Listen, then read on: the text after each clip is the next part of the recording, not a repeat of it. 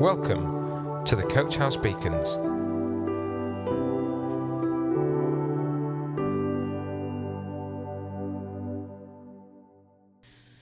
Hello, everybody. Today's Coach House Beacon is called and titled Look Back and Remember.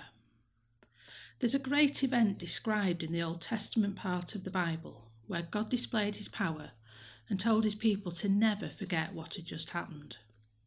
Joshua and hundreds of thousands of people were to cross the River Jordan to a new land that God had promised for them.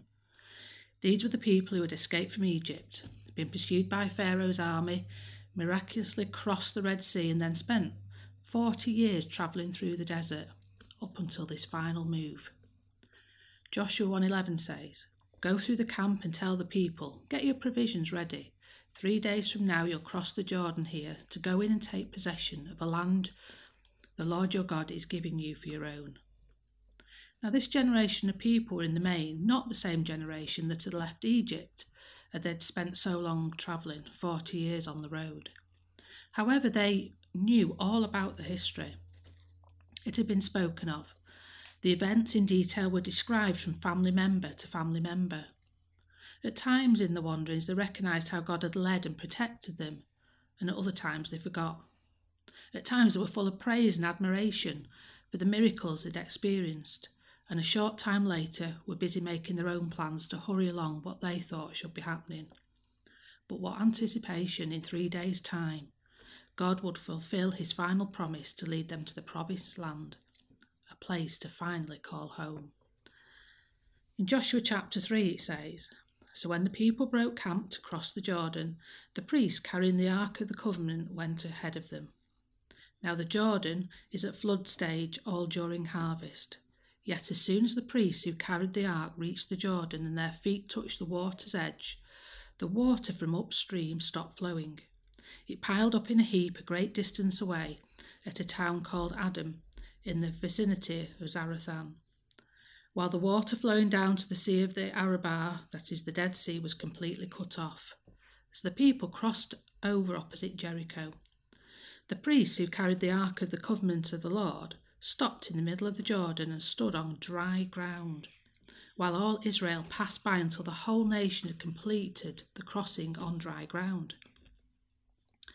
Now the river in full flood was stopped, and they crossed on dry land. Furthermore, once the thousands and thousands of people had crossed over, it tells us in Joshua 4 Joshua called together the twelve men he had appointed from the Israelites, one from each tribe, and said to them, Go over before the ark of the Lord your God into the middle of the Jordan.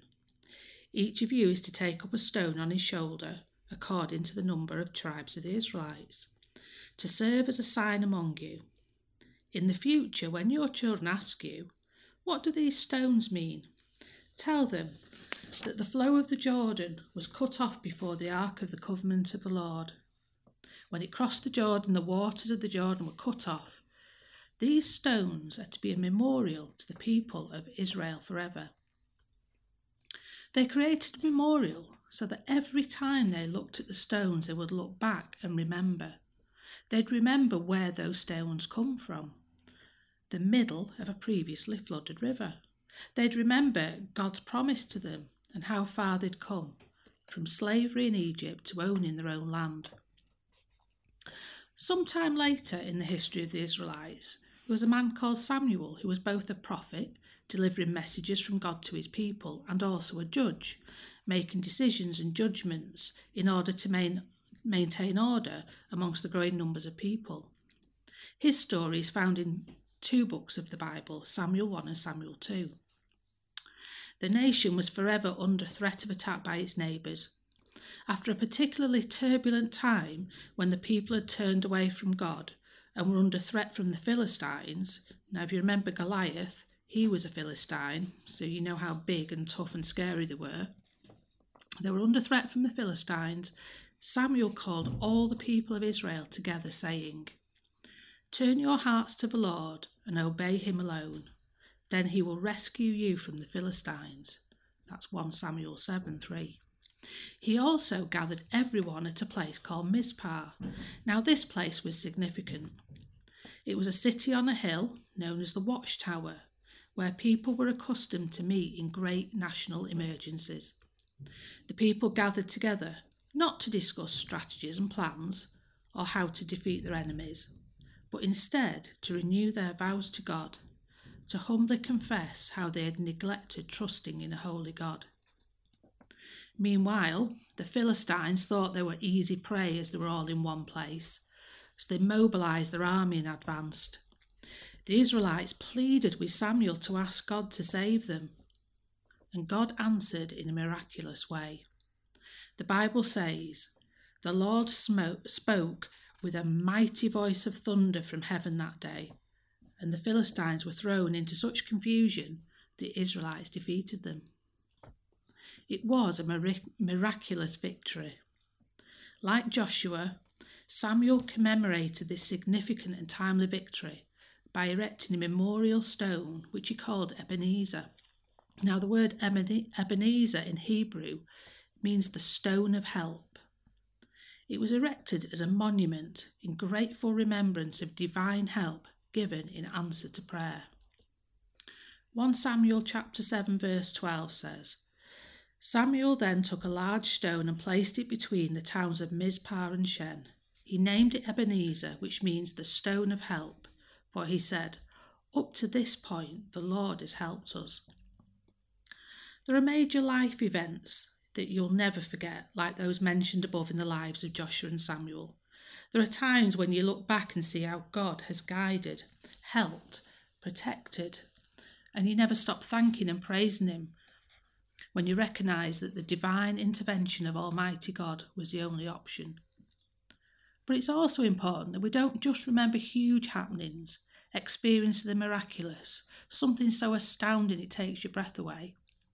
It's still important to look back and remember the everyday things. As Samuel says, up to this point, so far as the Lord helped us. Now is a good time to reflect, to look back and remember, to be thankful for the basic, simple things of life. We spend so much of our lives rushing around from one thing to the next. Let's make the most of the space many of us have at the moment. My neighbour spoke to me yesterday over the garden fence. She's busy printing off photographs that have been stored on her computer. In a way, they've been gathering dust and not looked at for some time. She's printed copies, written notes on the back, and then given them to her children and grandchildren. They are a memory to past events, a way of remembering and being grateful for family, friends, and shared experience. There's an old hymn that says, Count your blessings, name them one by one, and it will surprise you what the Lord has done.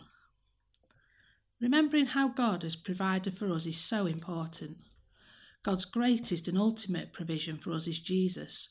We remember his sacrifice on the cross every time we take part in communion with bread and wine. This is our memorial, our acknowledgement that Jesus' death and resurrection make it possible for us to connect with Almighty God through forgiveness of our wrongdoings, mistakes, and imperfections. Remembering the good events of the past helps us to focus on what is important in life. Thanking God for his keeping power, grace, and mercy places God in his rightful place and is an uplifting experience. So far has the Lord helped us, and he will continue to do so when we put our trust in him. I'm going to finish with a, a psalm of thanksgiving, Psalm 100. Shout with joy to the Lord, all the earth. Worship the Lord with gladness come before him singing with joy.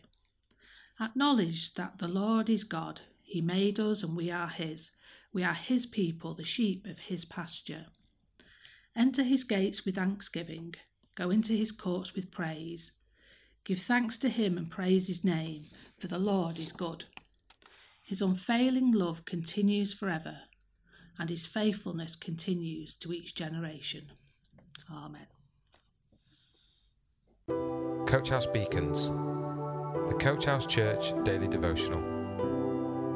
Find out more, join us on Facebook, Instagram, or on our website at www.coachhousechurch.org.